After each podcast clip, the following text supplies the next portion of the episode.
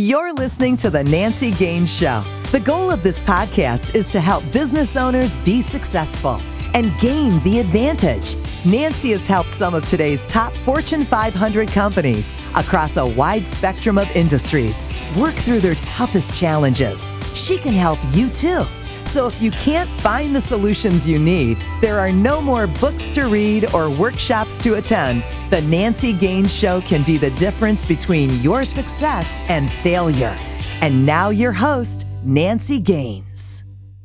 Hi, this is Nancy Gaines, and welcome to the Nancy Gaines Show, where we provide actionable ideas for entrepreneurs to grow their business and be even more productive. The focus of today's podcast is all about why you need audio marketing in your business. And I'm super excited to have a amazing guest and a special friend, Tina Dietz. Let me tell you all about her because she's got an amazing bio. She's an award-winning and internationally acclaimed speaker, audiobook publisher, podcast producer, and content marketing expert. She's been featured in all sorts of media outlets ABC, Inc., HuffPost, Forbes, She's got a podcast, Start Something Show, and she was named Inc. magazine as one of the top 35 podcasts for entrepreneurs. Her company, Start Something Creative Business Solution, connects leaders, entrepreneurs, and experts with larger audiences, resulting in expanded influence and income. Welcome, Tina. Thanks for sharing part of your day. What else would you like to add to the introduction? Oh, you know what? That sounds pretty good to me. She sounds pretty cool. Thanks, Nancy. She is amazing. I can't believe she agreed to be on this show, huh? I know, right? Hey, tell us about your time between the U.S. and Costa Rica. I left that part out, but that's pretty cool. Oh yes, yes. Uh, about almost five years ago now, my family and I decided that uh, we were going to sell our house and most of our stuff and take our kids and move to Costa Rica without ever having been there. And we had done our research, mind you, but we had never actually had uh, boots on the ground, as it were and it it completely changed the the course of our lives. You know, it, that people talk about freedom, and that is what we were out to create, and, and that's what we did. And that one decision, uh, getting us out of debt and changing how we owned our time, really snowballed into me being able to have the company that I have today, as well as my husband being able to leave corporate and pursue an entirely new career in um, in helping to save the planet. That is amazing. I got to go to Costa Rica and I went to a Pura Vida party. Did you get to go to one of those? Oh, Pura Vida! Everybody, it's it's so funny. We got to Costa Rica, and Pura Vida is the national saying for those who don't know that, and it basically means pure life. And the first people, besides like the airport staff, to say Pura Vida to us were a couple of police officers who were I just was like, okay, we are not in Kansas anymore. We are not in the states. And the cops are like, Pura Vida.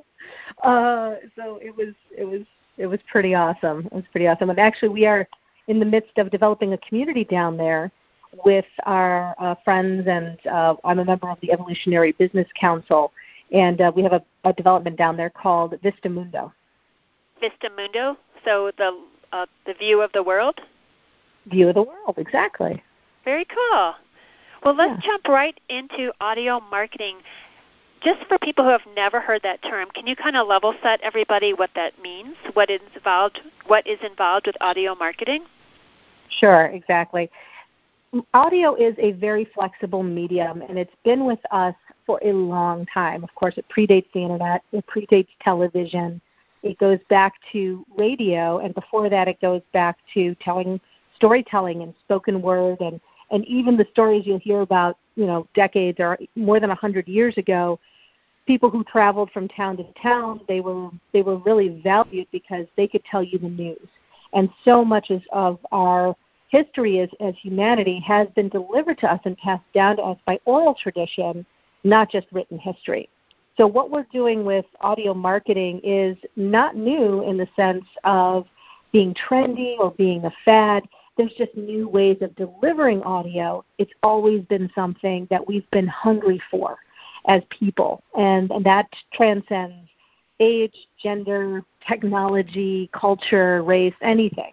We're all kind of hardwired to love story and to listen to stories, and that's what makes audio so powerful. So, in today's day and age, when I'm talking about audio marketing, we're really including everything from teleclasses to audiobooks, podcasts, and uh, any other format that we can actually squeeze audio into, but those are the major ones.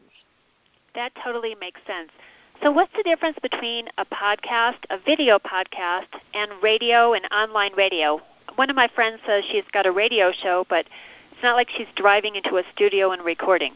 So, can you clarify some of those different terms? Yeah, some of it's marketing terms. Sometimes it's really the same thing. Uh, sometimes it's not. Okay, so I'll clarify a little bit. So, a podcast, by strict definition, is any episodic episodic, episodic, episodic, we'll go with, episodic content that uh, goes out over the internet and is available through multiple platforms, usually on a free basis.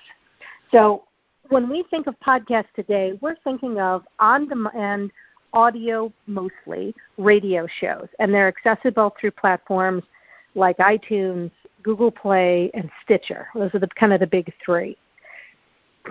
Now, a video podcast is the same thing, except that it's viewable on video as well as you can listen to it. Uh, now, most podcasts are audio only. However, it is getting more and more popular, particularly for a lot of the folks that I work with who also want to be taking advantage of video to do uh, what I am, have started to call dual casting. Um, I need to put a little like TM after that or something.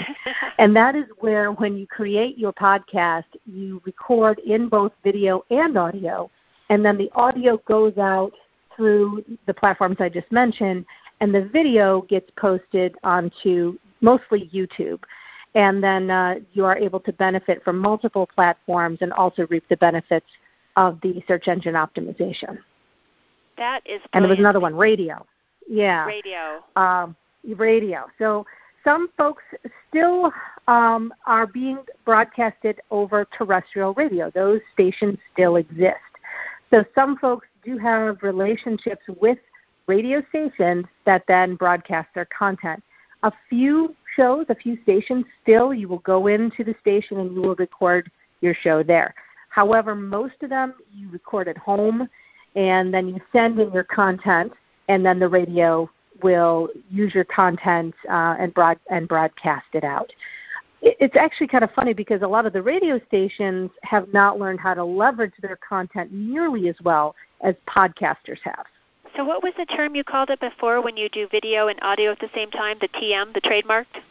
Oh, I call it dual casting. D U A L casting. That's perfect because yeah. Well, I hate do- doing videos because I always feel like I'm on the spot when I go down to my basement and I have to do so many takes just to get it right. But when I'm doing an, a podcast, how easy would it be just to turn on the screen? so I'm going to really check into that. That's pretty cool. One of your specialties besides radio is audiobook. And when I say that, I mean that you know about radio and all. But you really specialize right now in audiobooks. When people are authors, should they think about audiobooks right at the start or after they've got their book published? When's the right time for that? In an ideal world, it's when you have got your your first manuscript just about ready to go to the editor. This is my favorite time to catch somebody because I always recommend that they do something called an oral edit. Now, an oral edit is when you take your manuscript and you read it out loud. Most folks will proofread, or they'll even send their manuscript out to beta readers who may be you know colleagues or clients to read through.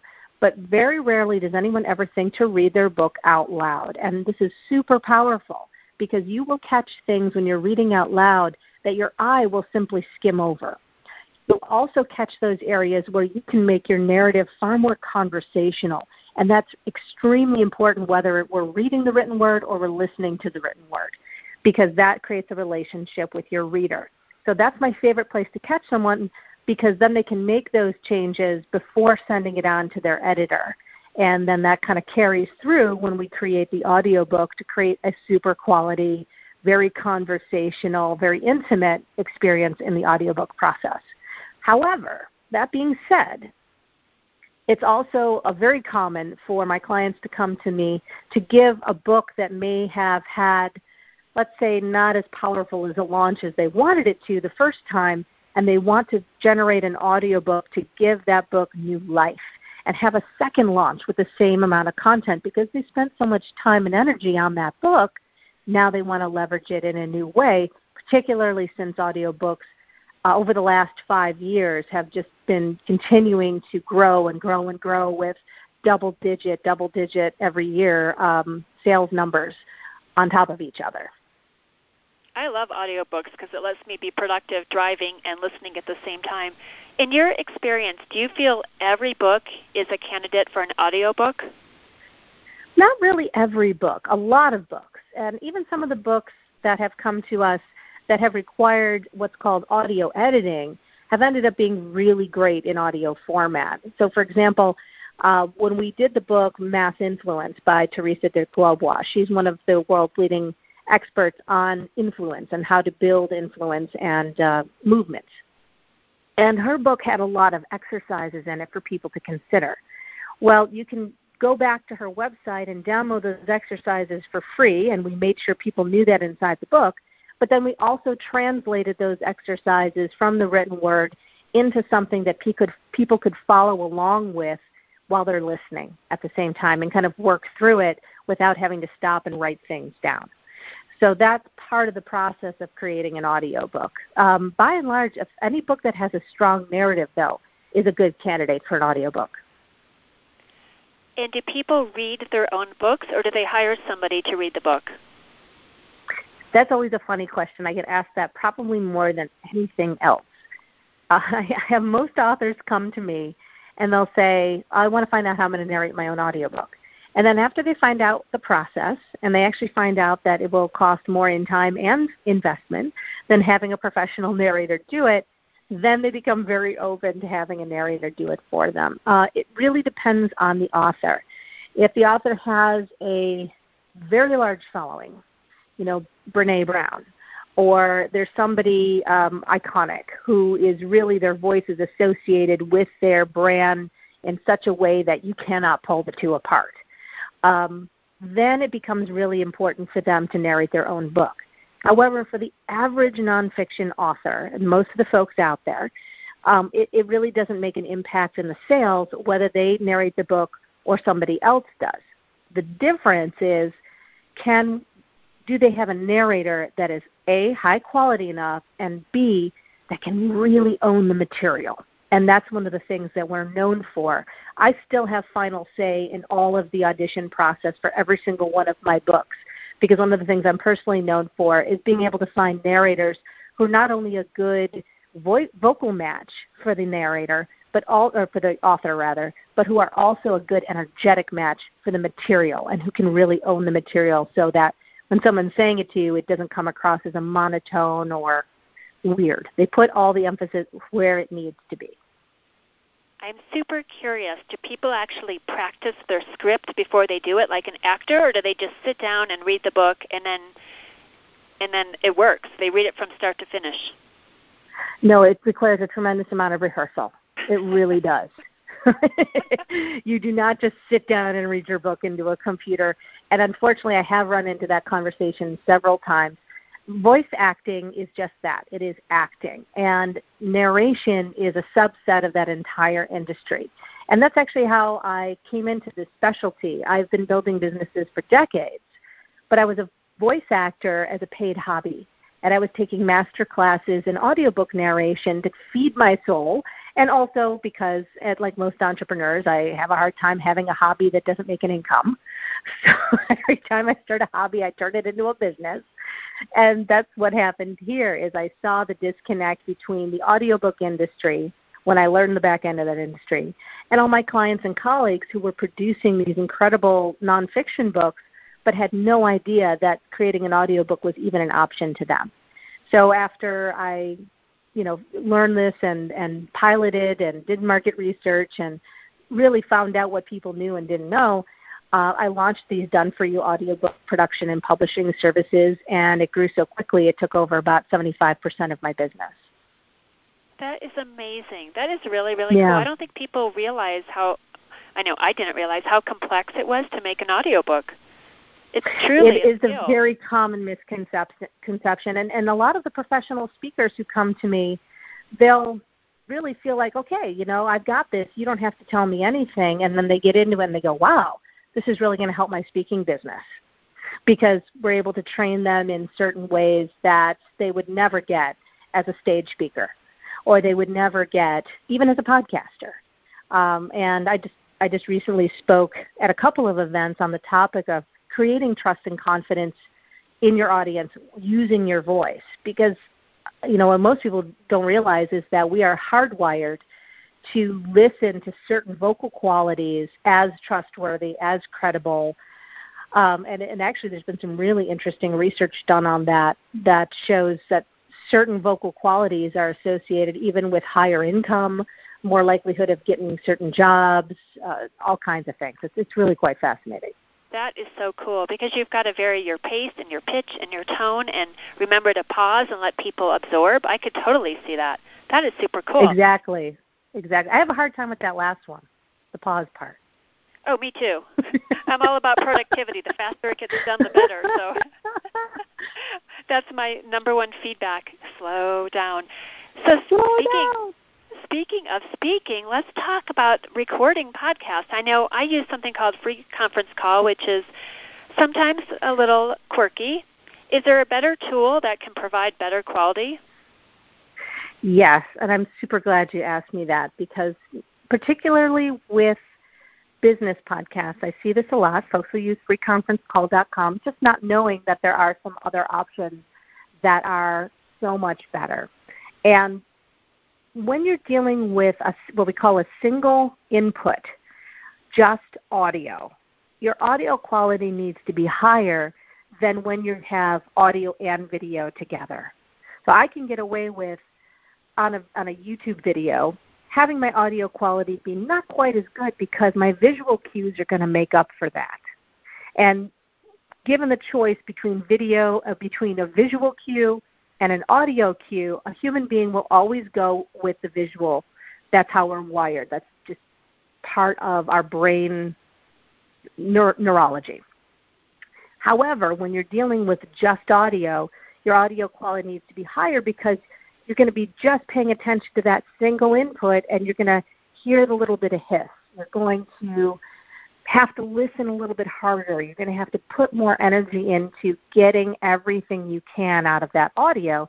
So if the audio is better, the listener doesn't have to work as hard, even on a subconscious level. And that's a more relaxing experience for the listener, and they'll get more out of it. So the two things that I recommend that you do to get audio quality and make it easy, make it affordable, make it really uh, productive, as you said. One is to use Zoom, and the other is to use Skype, but with a recorder software. For Mac, it would probably be Ecamm, E C A M M, or for PC, you can use something called Talk Helper, T A L K Helper and those will allow you, if you're doing an interview show, to record the audio. You can also record video um, at the same time with Skype. But Zoom is actually my favorite option because you can record separate audio tracks for each of the two people. And that makes it easier in post production to change individual volume levels so everything matches, makes it easier to edit, all of that good stuff. The only thing that is absolutely crucial in both of these cases, whether you're using Skype or you're using Zoom, is that you have to have an external microphone. Do not use the onboard microphone on your computer. And it can be a simple headset or it can be a standalone microphone. There's a bunch of different options, but even if you're using a, a headset that is just okay, that's still going to be better than your onboard microphone. So that's really important to know in both cases. So basically, plug something into the computer if you're not if you don't have a handheld microphone. Is that what you mean by external microphone? Yes, it has usually a USB microphone of some kind. Most people have a headset that fits over your ears and then has a microphone that comes across the mouth. You can use one of those, or you can use a podcasting microphone like the Audio Technica 2100. Uh, that's the one I would probably recommend. I used to use something called a Blue Yeti but the Yeti actually picks up a ton of room noise. I use it for voice acting, so I wanted a very sensitive mic that would pick up every single emotional nuance. Most podcasters don't need that. So you can use something like the Audio Technica, which will only be 50 or $60, and you're going to have a microphone that is going to give you significantly better quality. And a lot of the Plantronics uh, or, or MPOW headsets that you'll find simply on Amazon will also give you very decent quality. Very cool. So once you use a Zoom or a Skype, I'm assuming you can make an MP3 file, and then can you edit that in the software I use is called Audacity, or do we need fancy Audacity, software too? yes. No, Audacity is one of my best friends. I still use Audacity, even even after I have access to a lot of different fancy software. I go back to Audacity because it has all the tools I need. It's very simple to use. I tell people it's like a cross between Microsoft Word and the old-fashioned boom boxes we used to have them in the 1980s. So it, it becomes really easy just to bring your audio tracks into there and quite literally play with them uh, until they sound the way you want them to sound. And it's um, you don't really need a lot of training to figure that out. And I love that it's free software. And it's simple. I totally agree. It's one of my best friends. Are you ready for the fun question everybody gets on the show? Ooh, what's that? Tina, if you had one more hour in your day, so 25 hours instead of 24 every single day, how would you spend your extra hour? You're going to laugh at me. Maybe. You're totally going to laugh at me. Okay. Well, let me let me just give you a tip. Most people think I'm most people think I'm fishing for some sort of productivity answer, and it's no, not I'm, I'm not going to give you that. It's not productivity. How would you spend it? no, this this is really how I would spend it. Um, okay, so something that I'm known for at certain events uh, of of my friends is for running something called transformational karaoke, and this goes right along with my commitment to people to unleash their voices in the world. And it is such a fabulous thing to do with a group of people. And many of the folks I, I take out to these things have never been in karaoke. They think it's going to be lame, all this other stuff. And then they have this experience of having a breakthrough in self expression that they've never had before. And it's, um, if I had an extra hour a day, I would actually be setting up more of those events at um, at more venues to to help people have these breakthroughs in their self expression so that they can get their voices out into the world more effectively. That's perfect, and I am laughing because it sounds super fun, and I wish I could be part of that. oh, I'll definitely invite you. Absolutely. That does sound super fun. Is there anything else that you'd like to add that I didn't think to ask you?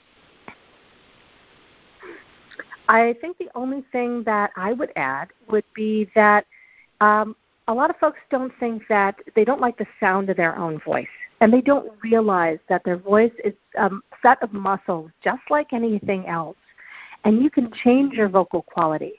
And if you gave your voice the same attention that you would, say, working out or taking care of your health in some way, you'd probably find that you can develop it in ways that you never even imagined and make yourself more effective as a speaker, as a podcaster, even as a leader in your uh, or even as a job seeker. Some, you know, if you're out there doing interviews and you want to make sure you land the job, your vocal quality can make a huge difference on that. So that is something I want people to consider as they're out in the world and know that it can be changed. So give us an example. How can you practice that muscle? Well, I'll give you a simple example. Um, when I was there are a number of vocal qualities, as I mentioned before, that are shown to be highly correlated with people's perception of trust and confidence and your own credibility. And one of those is articulation. And articulation is how clearly you say your words. A really simple way to become more articulate without becoming over practiced in your articulation is to do something that I call slow your roll. And for, for example, with podcasters. Many podcasters, they'll have a guest on the show and they don't necessarily take the time, because we're busy and all of that, to practice the intro for their guest or they don't necessarily practice the questions that they're going to ask because we're busy and you know it's conversational. However, a way that you can elevate your skills in this is to go ahead and very clearly, for example, if you were to take um, a guest bio, and read it out loud very clearly and very concisely, but also very slowly. Doing it, reading through it that way, even just two or three times, and then letting it go, practice slow, then let it go, will result in a much more articulate, much more natural flow when you read it for real. It's one of the techniques we use when we're practicing audiobook narration. So slow your roll, practice slow, and let it go. And that results in a much more articulate delivery. Works for speeches, it works for meetings, it even works if you're you know, planning on having a difficult conversation with an employee or a team member. Um, and so that's just one tip. Um, tempo, flow, sonority, and vocal pitch all figure into these different factors that affect your credibility, your leadership, your trustworthiness, and in terms of how people perceive you. There's more as well. Wow, those are really good ideas. This has been just packed full of really great ideas that I'm going to implement myself, and I'm sure the listeners can benefit as well. Tina, thanks so much for taking time to be on the show today. Lots of great tools, lots of great tips. Listeners, I am looking to fill one more vacancy in my CEO Inner Circle private group. This is by invitation only, so if you're serious about growing your business past the million dollar level, just let me know, Nancy at nancygaines.com. We can jump on a call and see if this is a good fit for you. If you loved our show, please subscribe, rate, and review on iTunes. It helps other people find us and benefit. And until next time, go out and gain the advantage. You've been listening to The Nancy Gaines Show, where you can gain the advantage. To schedule a VIP strategy day or speed consulting session with Nancy, connect with her on her website, nancygaines.com. That's Nancy, G A I N E S dot com. On Twitter, Nancy L. Gaines and on LinkedIn, Nancy Gaines. Be sure to check back on Nancy's website for new episodes. Until next time, you've been listening to The Nancy Gaines Show. Go out and gain the advantage.